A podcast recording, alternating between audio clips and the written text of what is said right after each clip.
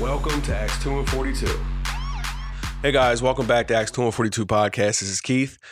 Today I came in the studio, had something on my mind, and was inspired to just record. So it's just me, there's no one else here. And what I want to do is I just want to share a brief, some brief uh, insight into in a very important passage in Matthew, the sixth chapter, about not worrying about provision and also a little insight as to what to expect when you're given something valuable. So, if you're not familiar with Matthew, the sixth chapter, it starts off with the Lord's Prayer. We won't spend a whole lot of time there. I will emphasize go read that. That was our Lord teaching us how to pray. You'll probably see more content and even maybe podcasts uh, coming out on just that topic alone because it's very, very important for believers. But start there and just consider that this is the Lord teaching us how to pray. Then later on in that chapter, he he goes on and he starts talking to them about not worrying.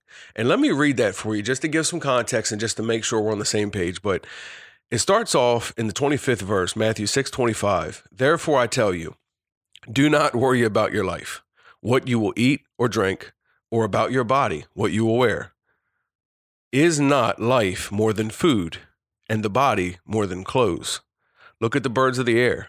They do not sow, they do not reap, they do not gather into barns, and yet your heavenly Father feeds them. Are you not much more valuable than they are? Who of you, by worrying, can add a single hour to his life? I want to stop there, but we'll keep going. And why do you worry about clothes? Consider how the lilies of the field grow. They do not labor or spin. Yet I tell you that not even Solomon, in all his glory, was adorned like one of these.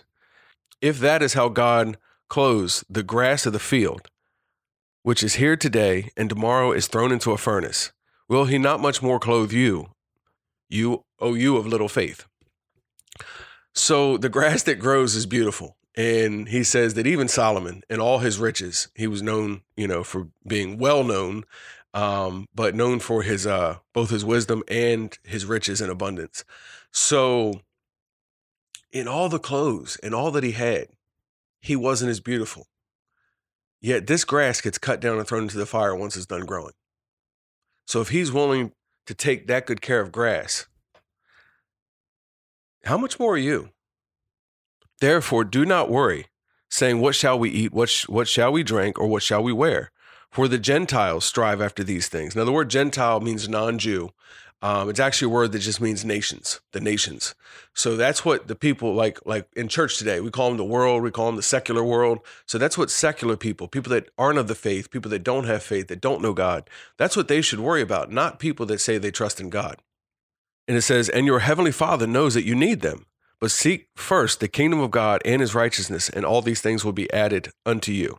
Therefore, do not worry about tomorrow, for tomorrow will worry about itself. Today has enough trouble of its own. uh, and I read from a modern translation, if you didn't notice. Reason why I did that was because I wanted it to make sense. It's pretty simple, right? If I read in the King James, there's a lot that comes off a little ambiguous and unclear and not really sure what he means by that. Sufficient unto the day is the suffering thereof, or whatever it says in the King James. Um, it's rather confusing. um, so let's let's recap real quick. He starts off basically by saying, "Don't worry about clothes. For one, your body and your life is more than food and clothes." And this is we have to argue that, especially in America, even though we have an abundance of food and clothes, and even in poverty, we have more than anyone else in the nation, this is probably what we spend our time worrying about. We have to provide for our family, you know, and we do, you know, but this is our, our concern. There's people in other countries that have much less than we do, that I would venture to say don't spend half as much time worrying about those things as we do. So, but keep in mind, right, we, we worry about where we're going to get our kids' clothes from, where we're going to get our kids' food from, or ours he starts off by reminding us that our life and our body needs more than that. That that's not what's necessarily important to the body or to your life. And then he says, "All right, well think about what worrying will get you. You worry about it. If you worry about your life, can you add an extra hour to your life?"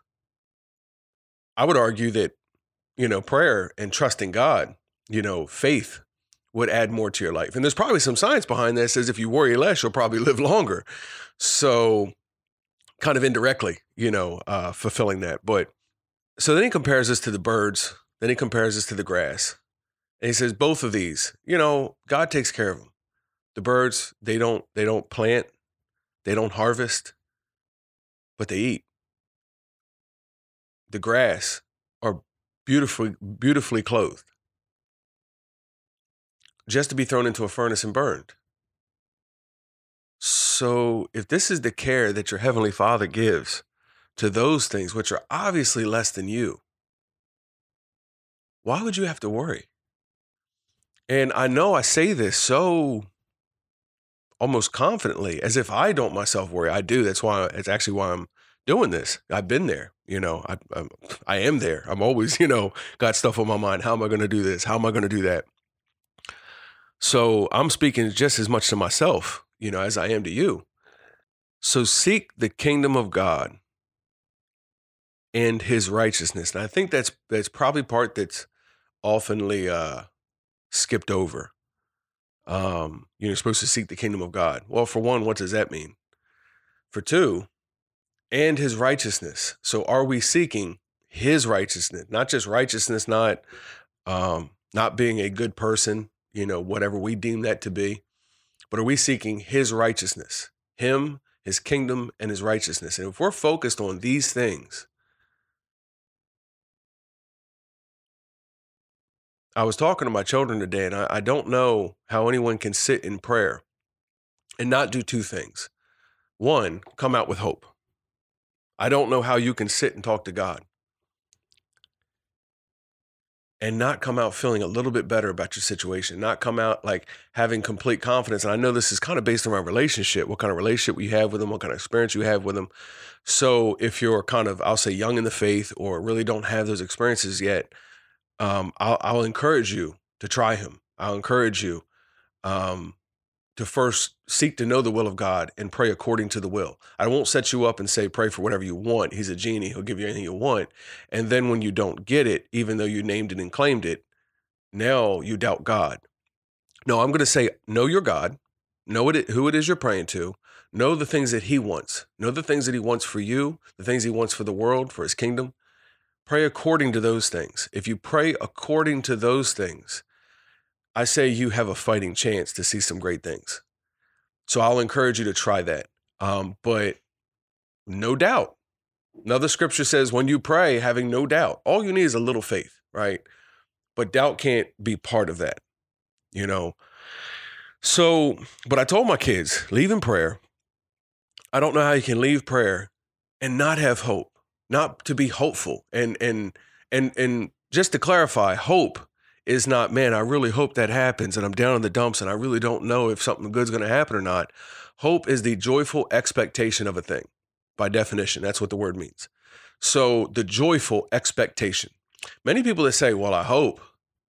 They don't say it like, "Well, I joyfully expect it." so so it's more like, "Man, I wish. I wish it could happen. I doubt it. Well, don't say hope then, because that's not what that word means. So hope means you you expect it to come around the corner tomorrow. You're you're happy, you're excited, right?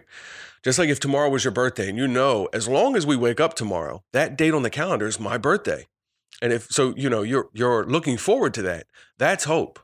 You know it's going to be tomorrow. You know it's your birthday and you're kind of excited about it. You know, and so when it talked about, you know, um him returning, or the day that we'll be with him. That's why they talked about the blessed hope. This is our hope. This is what we wait for. So the second thing that I don't know how you can sit in prayer and and come out feeling is I don't know how you really come out of prayer having animosity towards someone. I don't know how you come out of prayer not having forgive everyone. You know, and I don't want to get too much on this, but you know, how do you sit in prayer and and talk to the God that that knows all your weaknesses, that knows everything you've done wrong and the and how unworthy you are? You know, you you you not only ask for, but you enjoy his patience and his grace. And you love him so much for it. The fact that, look, I'm sitting here with you, you love me, you've been so good to me, and you have no reason. You have no reason to be this good to me. You have no reason to love me. I've given you every reason to not want to have anything to do with me but you won't let go of me. How don't I have that, or at least understanding to someone else? It's like, look, God, I, I tried to do better. I did. I, man, I'm trying. And why don't I look at my brother who did me wrong? Like, man, I bet he's trying though, because I'm trying and I'm failing God. My brother's trying, he's failing God. So I don't want to spend too much time on that, but I don't know how. How we say we pray and we can't forgive.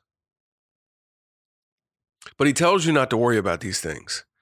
And the point that I wanted to share, I did want to kind of expound on that scripture, but really the point that I wanted to share was a little bit of my own insight as being a father.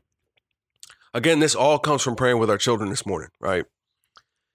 And the prayer wasn't just, all right, let's sit down, pray. God is good, God's great, and we're thankful for food. Amen. You know, or the, you know, whatever it is, cross your heart and all that, you know. We actually had a conversation. You know, we were actually talking about things. And here I am, because I'm the dad, I think I'm gonna pray, right?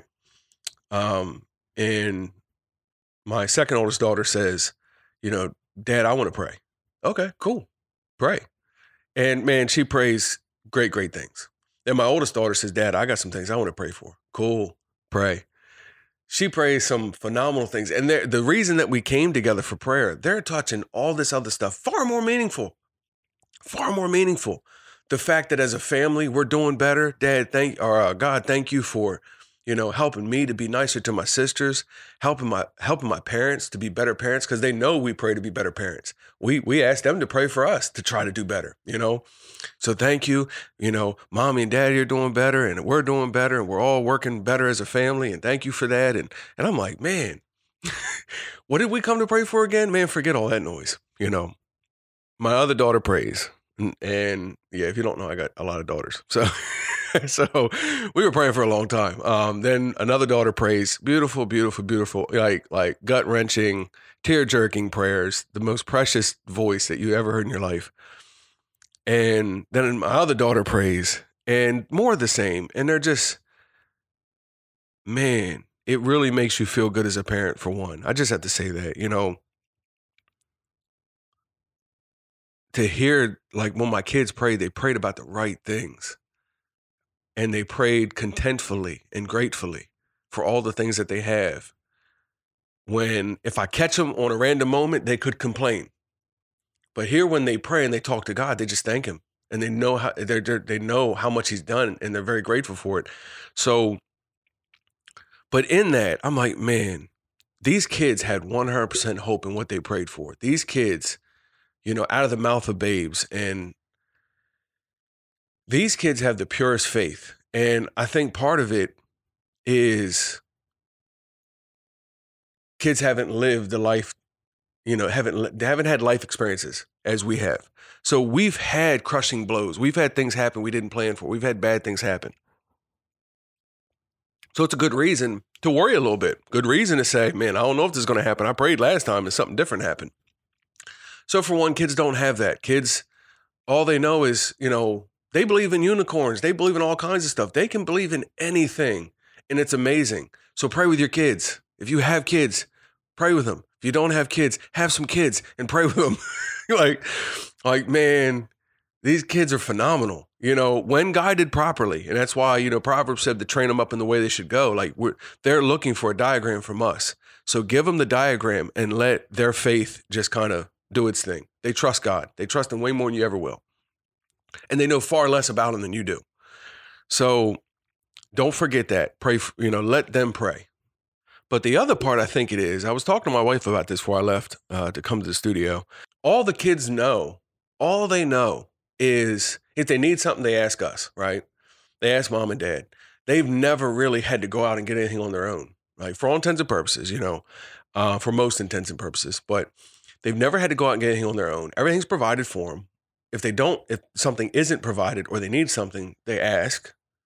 And then most of the time it comes, especially when it's, you know, food and clothing and things like that.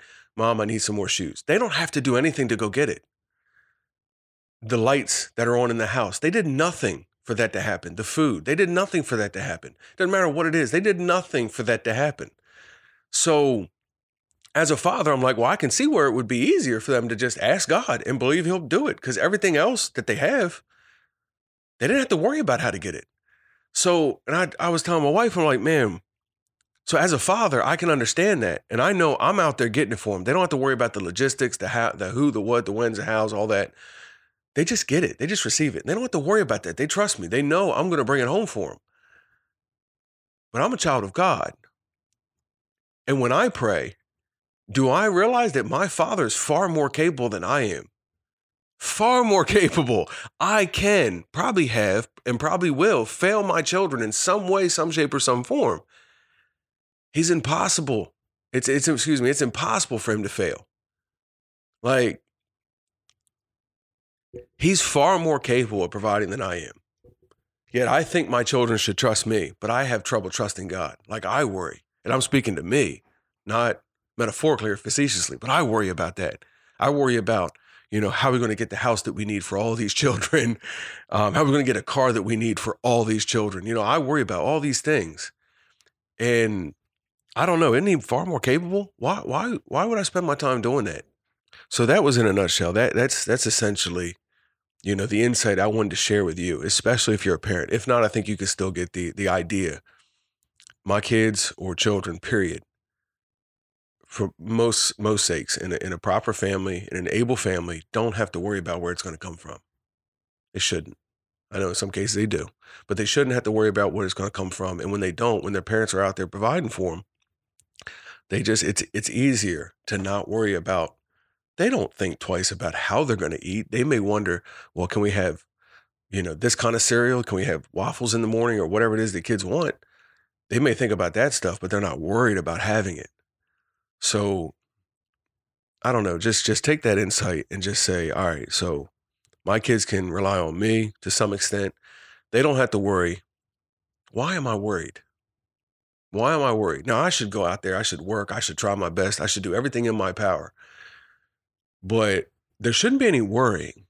There should be planning. There should be execu- execution, um, resilience, determination. But there should be faith and there should be hope. Again, I mean, the first step and the, the, the biggest caution I would caution is do you pray according to his will? That's the only catch that I can see you absolutely not getting it. Um, First John, the fourth chapter says, you know, you ask and you ask amiss.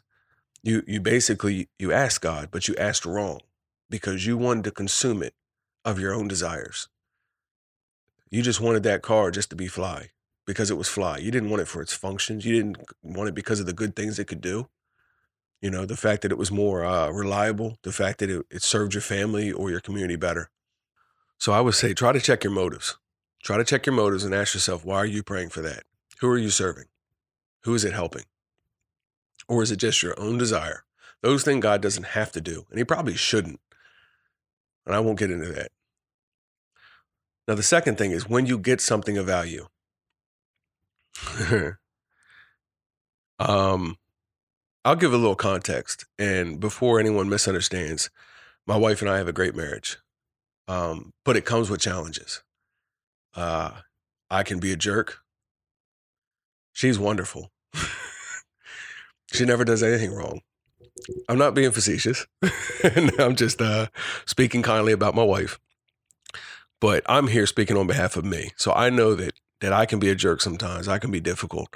And I have to realize that. And I have to try to do better. Um, but all in all, we have a good marriage we work hard to try to communicate properly to try to understand you know how each other feel what each other need um, but long and short even within a wonderful marriage with a wonderful wife with a wonderful family there's work involved there's there's ups and downs there's difficulty um, so I was talking to TJ yesterday and I was joking with him. I said, You sure you want a wife?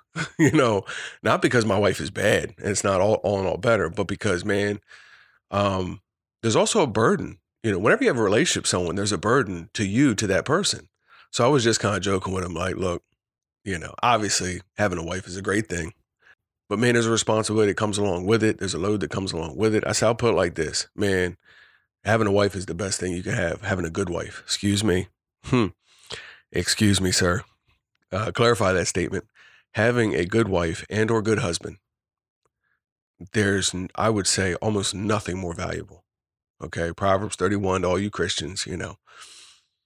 So there's nothing more valuable. I will say that. But Um, what's the most valuable thing on the face of the earth? It's gold, right? You know, everything, every example of riches is gold, right?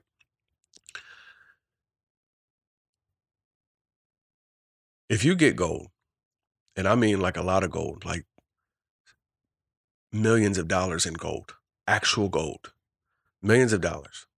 So, so, so, so valuable that there's nothing, it's it's literally like priceless. You can't put a price on it. There's nothing greater. There's nothing you could be given of more value. Do you have any idea how insanely heavy that would be to carry?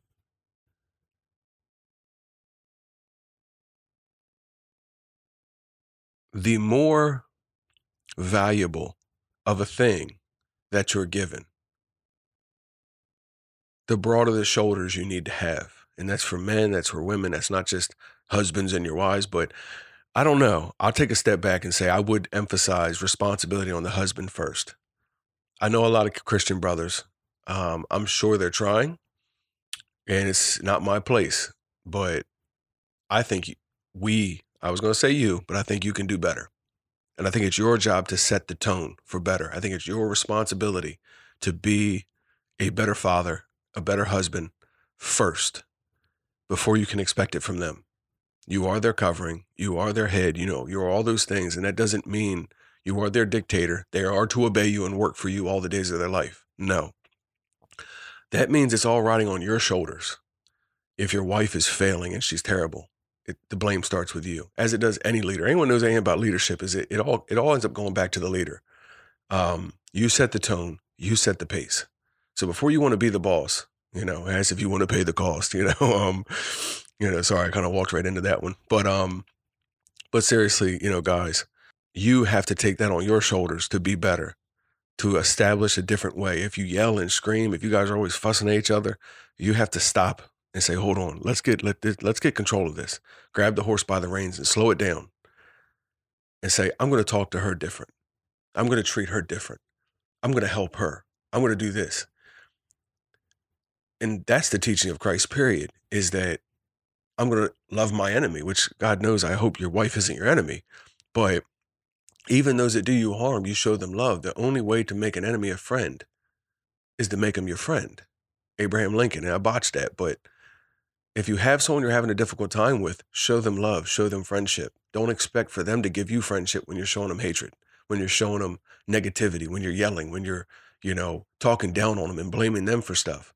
So, but this is all the burden that's that's on your shoulders when you're given something valuable. And I would venture to say that that many of us are given good wives. So if our marriage is um struggling, as marriages do, so first of all, don't think that something strange is going on where, man, we just argue. Uh, look, you become roommates with anyone. You get married with anyone. You're in a relationship long enough with anyone, and you're going to have some problems. They're going to have some problems, some disagreements.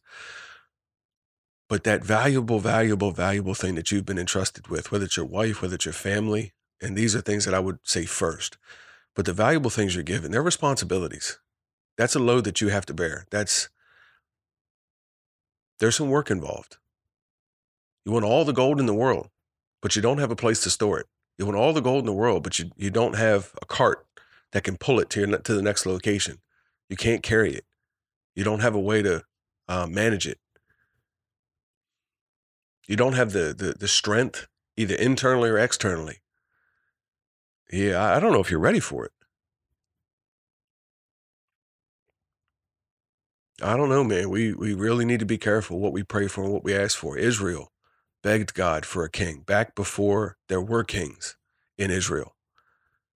They would cry out and beg God for a king because they wanted a earthly carnal man sitting on a white horse that the whole world could revere and be scared of. They wanted their leader to ride into battle and strike fear in the hearts of their enemies too. They didn't know that the name of the Lord already did that because they were carnal. They didn't realize the value that they had. And he said, Look, the Lord said, Look, I'll give you a king. You keep begging for it. I'll give you what you ask for, but it's going to be bad. It's going to come with all these downsides.